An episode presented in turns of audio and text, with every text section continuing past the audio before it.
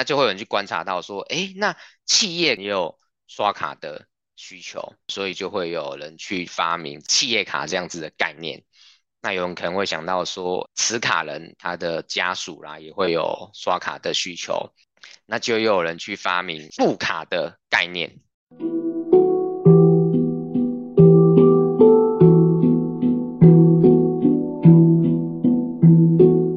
蓝海就在你，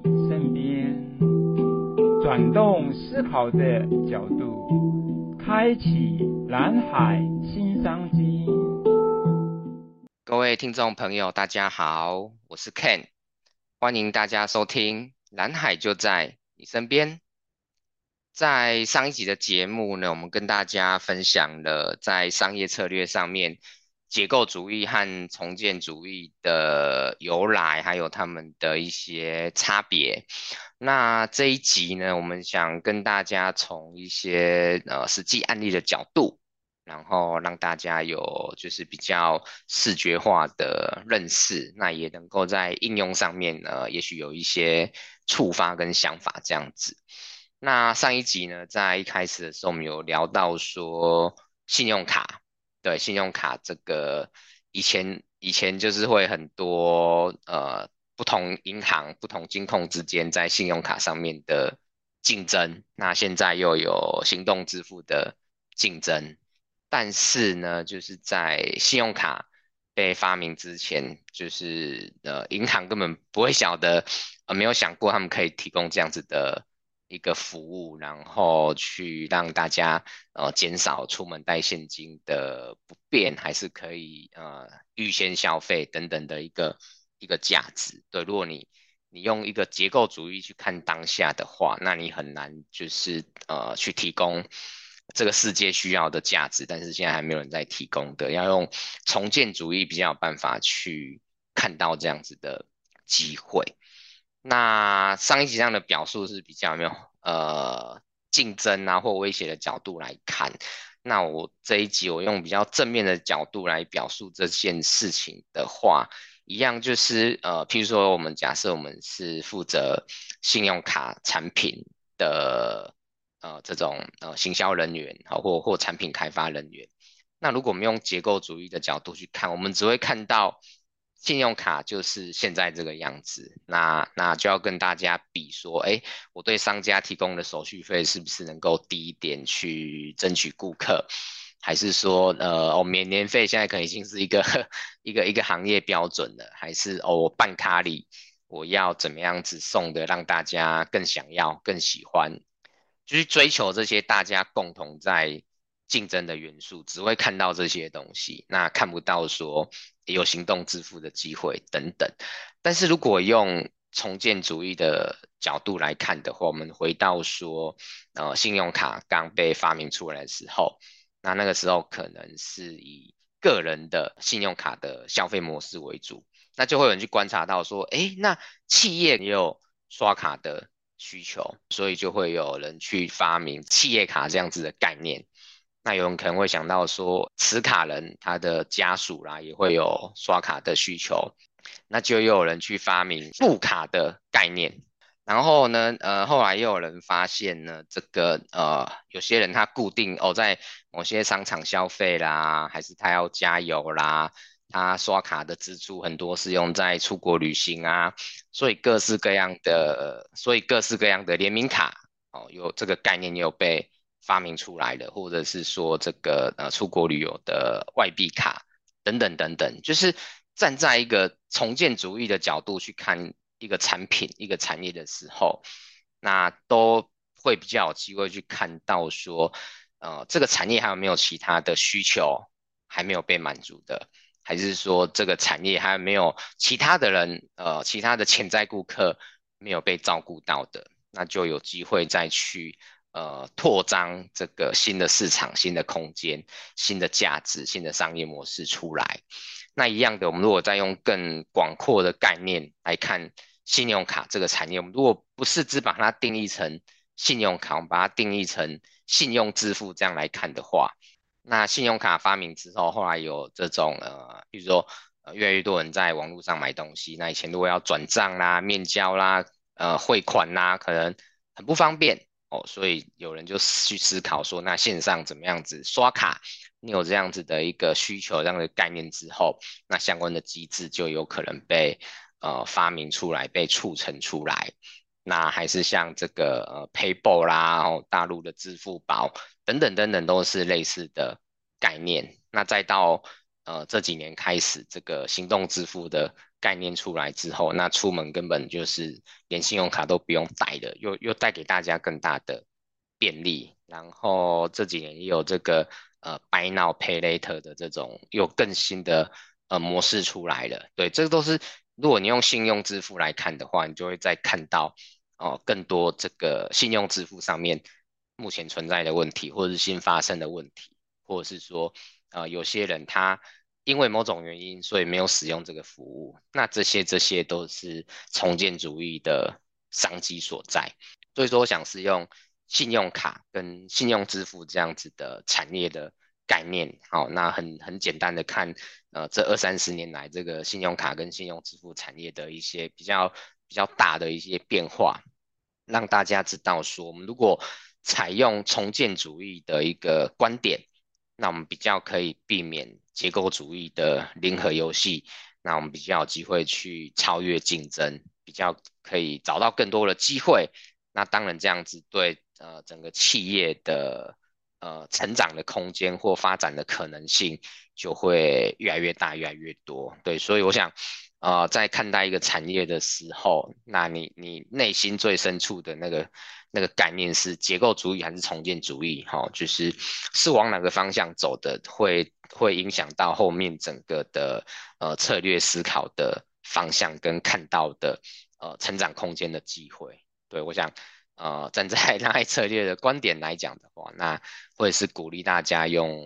重建主义的啊、呃、这种观点，那那来看待。商业世界这样子，那不只是信用卡，我们如果看到整个金融业，它可能一开始就是做呃这种存款跟放款的服务嘛，然后把呃收进来的钱，好，那借贷出去，那借贷的利息大于这个呃付给存款户的利息，好，这个它主要的获利模式，好，那后来呃慢慢的在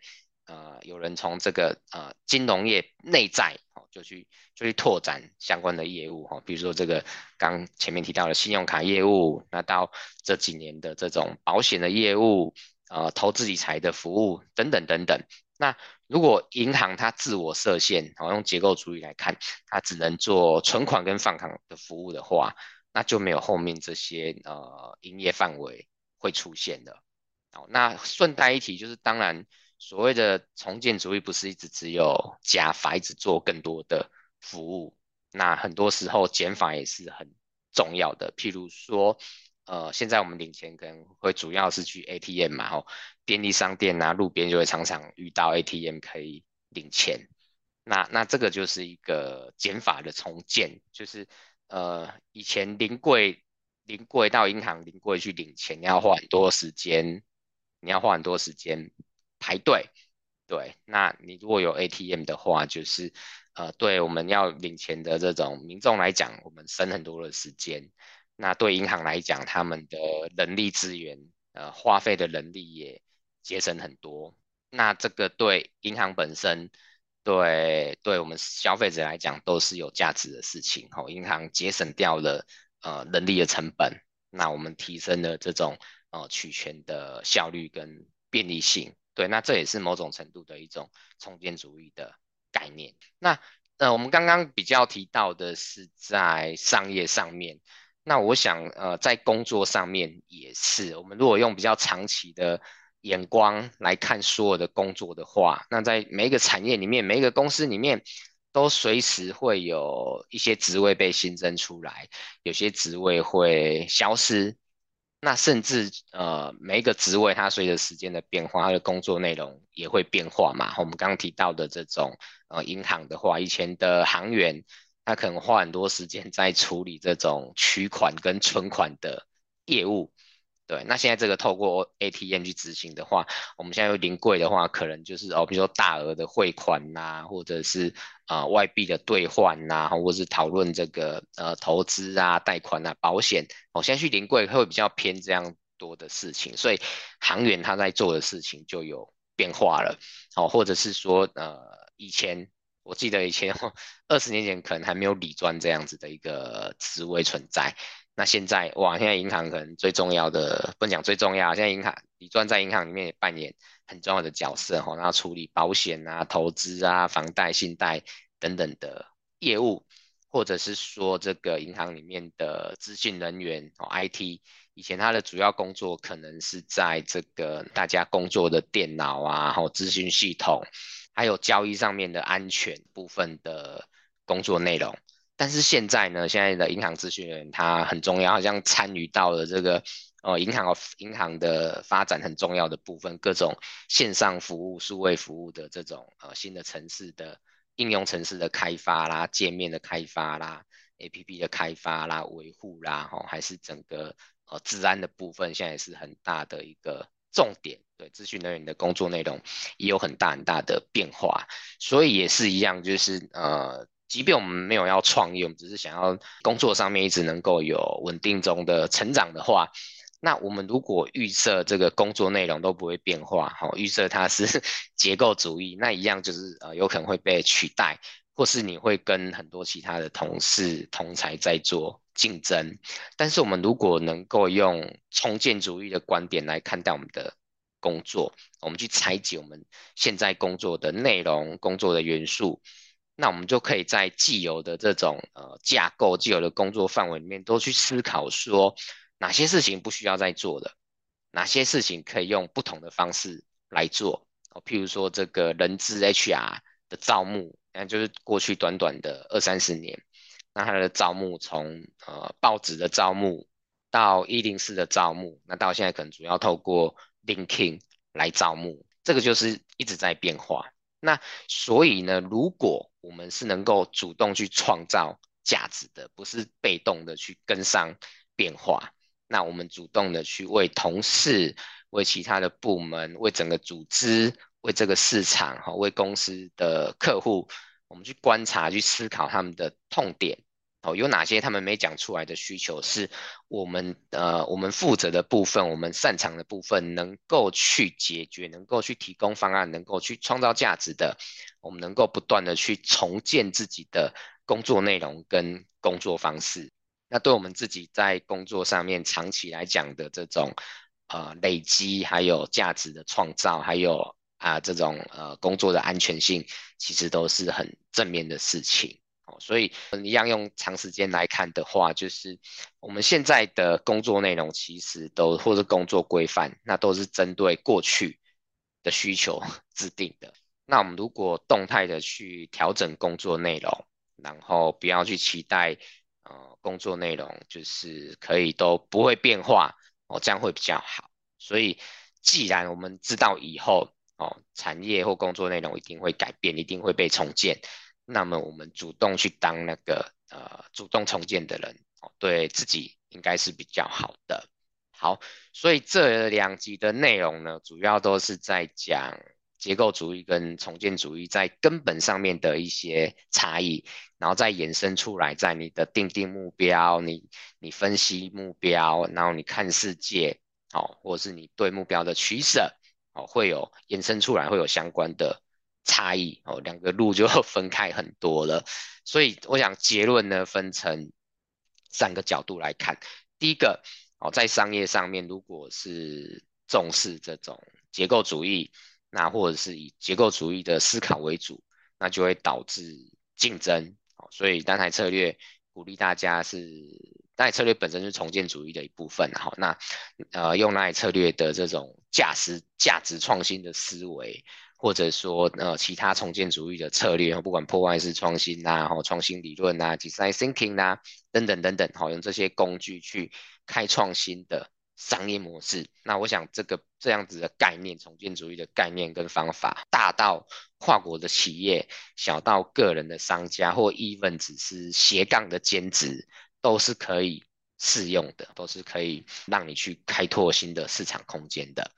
那在职场上也是，即便没有要创业，不是从事这种呃市场开发的工作，那我们如果主动去创造价值，很动态的去把我们现在的工作内容，就是去思考它的本质，去找到可以更多创造价值的地方，然后就会就可以连带的去思考说，现有的工作内容怎么样子，哪些地方要加，哪些地方要减，都有加加减减的动态的一个一个变化。那我们如果去养成这样子的习惯呢，慢慢的随着时间的累积，随着经验的增加，就会发展出一个正向循环的系统。那让我们自己在工作上面，呃，越来越能够创造价值，越来越安心，越来越自在。这个是职场上的部分。那第三个就是人生，我觉得也是每个人的生命都是独一无二的。那我们不可能呃完全百分之百去复制某一种生活或某一个人他生活的样貌。我觉得我们都有权利啊，甚至有义务去选择、去思考自己要的方向跟道路，去建构自己理想的生活。所以在整个人生的各个面向，我觉得也都是鼓励大家，就是所有的已经发生的人事物、历史事件，那个都是一个参考，那个都是一些呃已经发生的游戏规则。那不代表我们要把自己。呃，去符合那个已经存在游戏规则，那个每一个元素都是抽象的，都是可以被调整的。透过不断的尝试、不断的反思，那去呃让自己的生活呢是越来越快乐、越来越自在，自己越来越喜欢这样子。那这两集呢，对于在呃商业上面的结构主义跟重建主义的理论上面的一个说明，哈，还有案例上面的介绍，那再带到这个商场上、职场上跟人生上面的应用，就跟大家分享到这边，谢谢大家的收听，拜拜。